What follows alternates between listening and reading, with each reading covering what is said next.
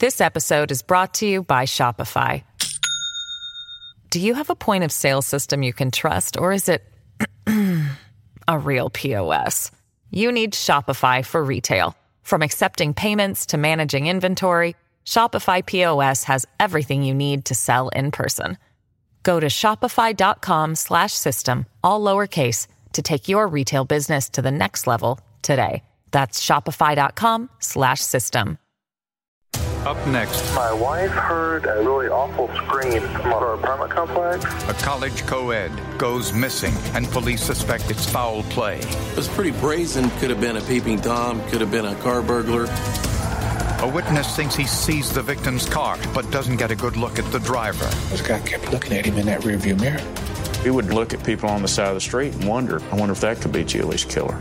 For eight years, the mystery goes unsolved until a pair of shoes and a cell phone call give new life to a very cold case. This did not strike me as a run of the mill uh, murder.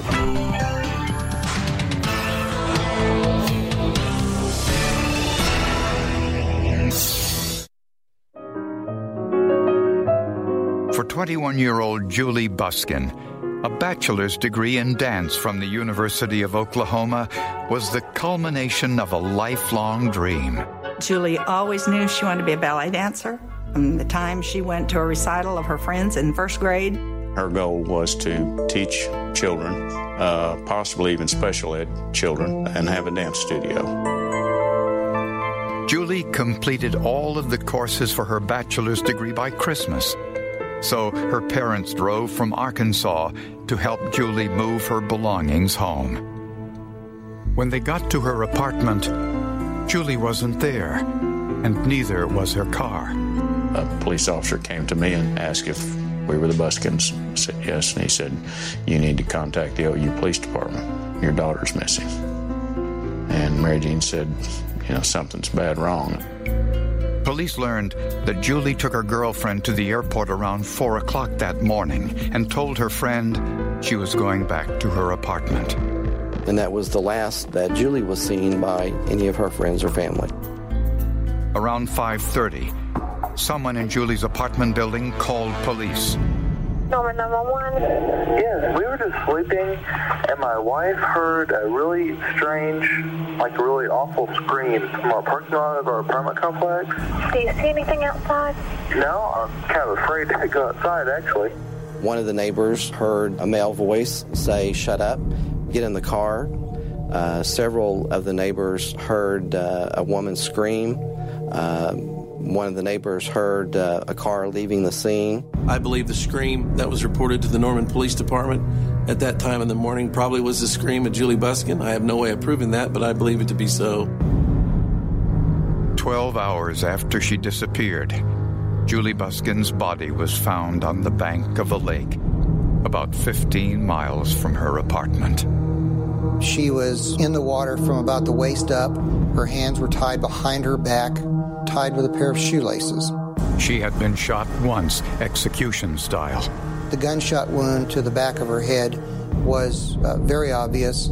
It was a contact wound, meaning the pistol's barrel was in actual contact with her scalp. And there were signs of sexual assault. And the evidence would certainly indicate that her pants had been pulled down at some point in time. Then I got mad as hell, and I went outside, and I cussed at God, and I got just mad. you feel very helpless.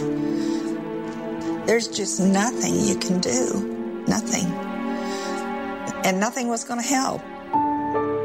Police hoped that evidence at the scene would lead them to Julie's killer.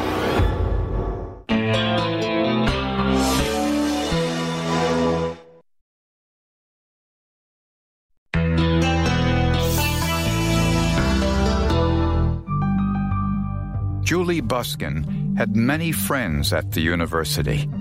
Police interviewed as many as possible to see if anyone could provide useful information. Julie had lots of friend boys, but they weren't boyfriends, and uh, and that was she just wasn't. I don't think ready for that. I don't think she had time for it. First of all, right right at that point.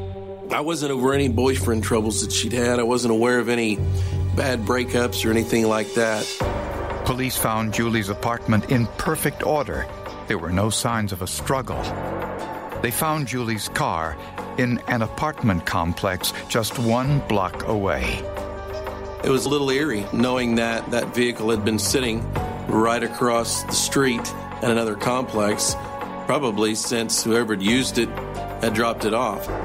Red sand on the floor of her car looked like the sand from the banks of the lake where her body was discovered. That struck me as bizarre that uh, whoever had abducted her had uh, then brought the, the vehicle back. Why? If you commit a crime like this, uh, you want to get rid of the car, uh, obviously, but you don't want to uh, take a chance of returning almost to the, literally to the scene of the abduction. There was no blood inside the car, and no obvious signs of a struggle. Investigators could find no foreign hairs, fibers, or prints. We knew immediately that the cell phone was missing and several things out of her ring. Julie had on an opal ring, and the girls knew she had that on, and it was missing.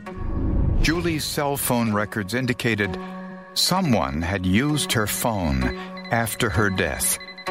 There was a call for the weather forecast and one to a number not in service at the time.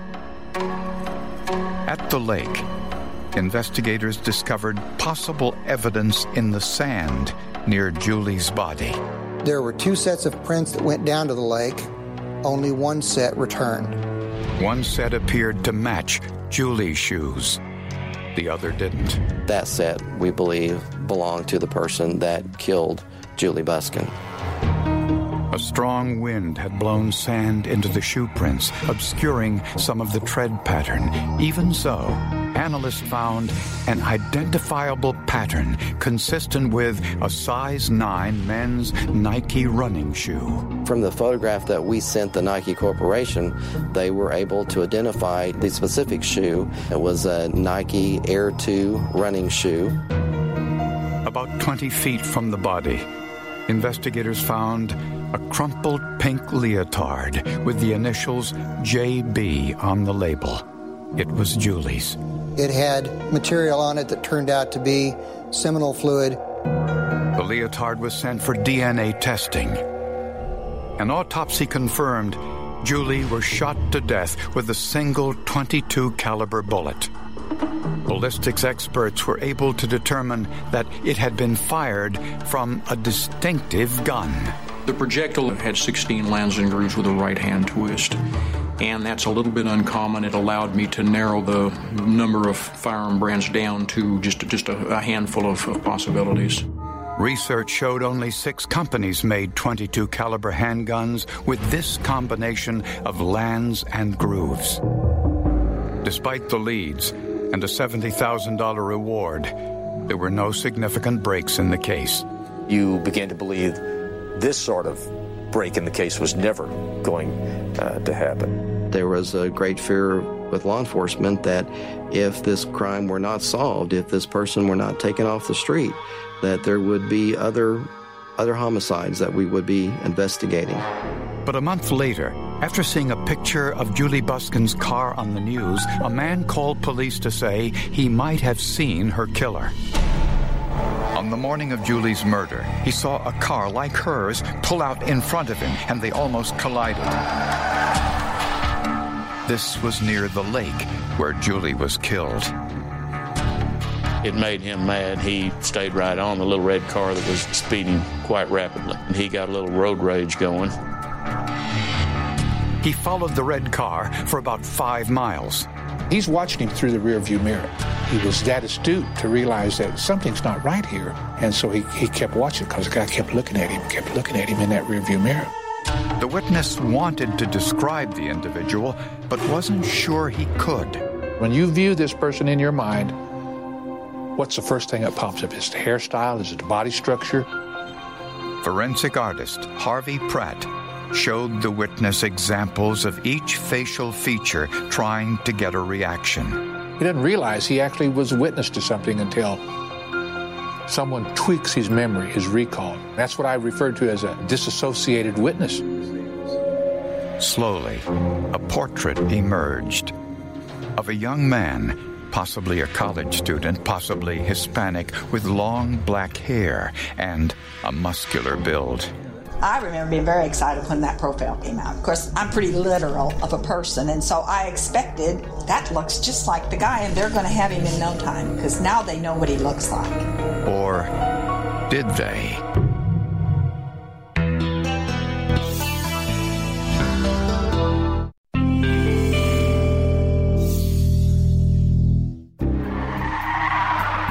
Witness was able to describe the man he saw driving Julie Busken's car on the morning of her murder. The composite sketch was broadcast repeatedly by the local media in Oklahoma. When you believe it's a stranger as opposed to an acquaintance, it certainly broadens the investigation. And rather than a few suspects, you're now looking at hundreds of thousands of suspects. But no one recognized him, and the case eventually went cold.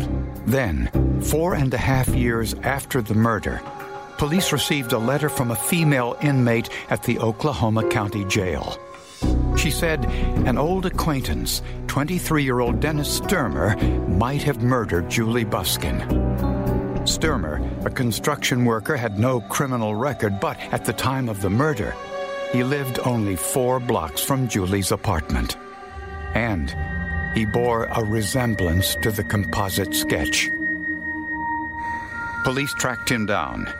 He refused to answer questions and he wouldn't provide his DNA sample. So police had to get a court order to collect his DNA. After almost five years, it looked as if the case might finally be solved.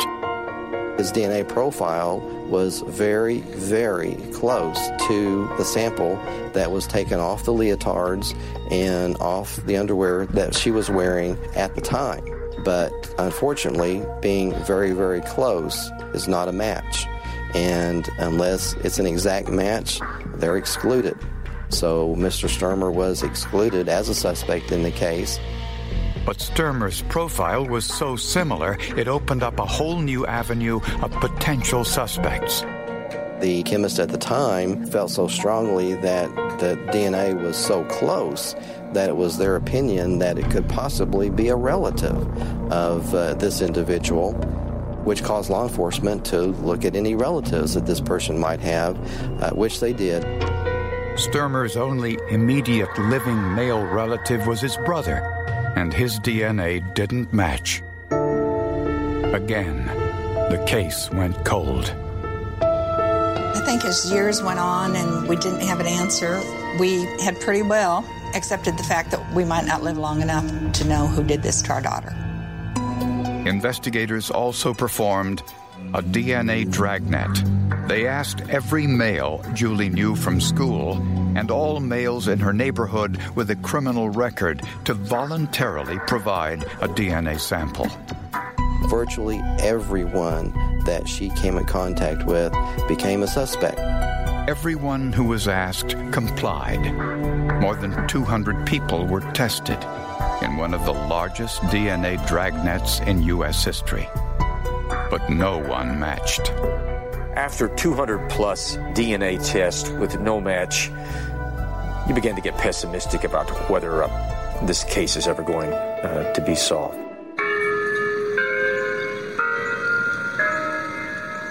Then, six years after Julie's murder, a man named Anthony Sanchez was arrested for the rape of his former girlfriend.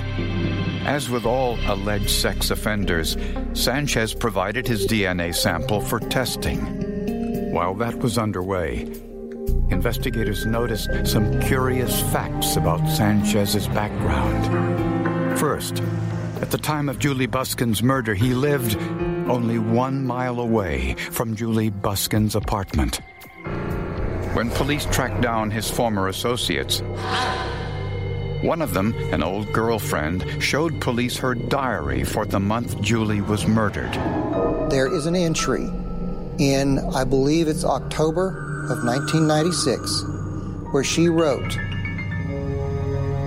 Anthony bought me a new set of Nike shoes, and he bought the same style but boys. Sanchez wore a size 9 shoe. This was proof Sanchez owned a pair of sneakers the same brand and size as the shoe impressions found next to Julie's body. And there was one more clue. Someone, presumably the killer, used Julie's cell phone after her murder. The number dialed was one digit off from the phone number of a girl Sanchez was dating at the time. Was it possible that Sanchez tried to call the girl's number from memory, but got one digit wrong? That was pretty good circumstantial evidence even without the DNA. Finally, Sanchez's girlfriend told police he had an unusual habit. They had received information from one of Sanchez's girlfriends that he and his father uh, liked to uh, fire 22 uh, fi- caliber firearms into the wall uh, at their uh, duplex. Sort of an odd father and son type uh, bonding. Since Julie was murdered with a 22 caliber weapon, investigators got a warrant and used portable x-ray machines to check the walls of the duplex where Sanchez lived with his girlfriend. When that turned up nothing, they tore down the walls. Again, nothing. After the police had run roughshod over the apartment and created absolute mess in there, the landlord went back in and started cleaning it up. He had some what, a shop vac. He cleaned up, and as he was emptying out the bag, what falls out but a bullet, a 22 caliber bullet. A ballistics test showed the bullet was consistent with the highly distinctive one retrieved during Julie's autopsy. Finally, when tested, Anthony Sanchez's DNA was compared to the biological sample from Julie's leotard. The results were no surprise.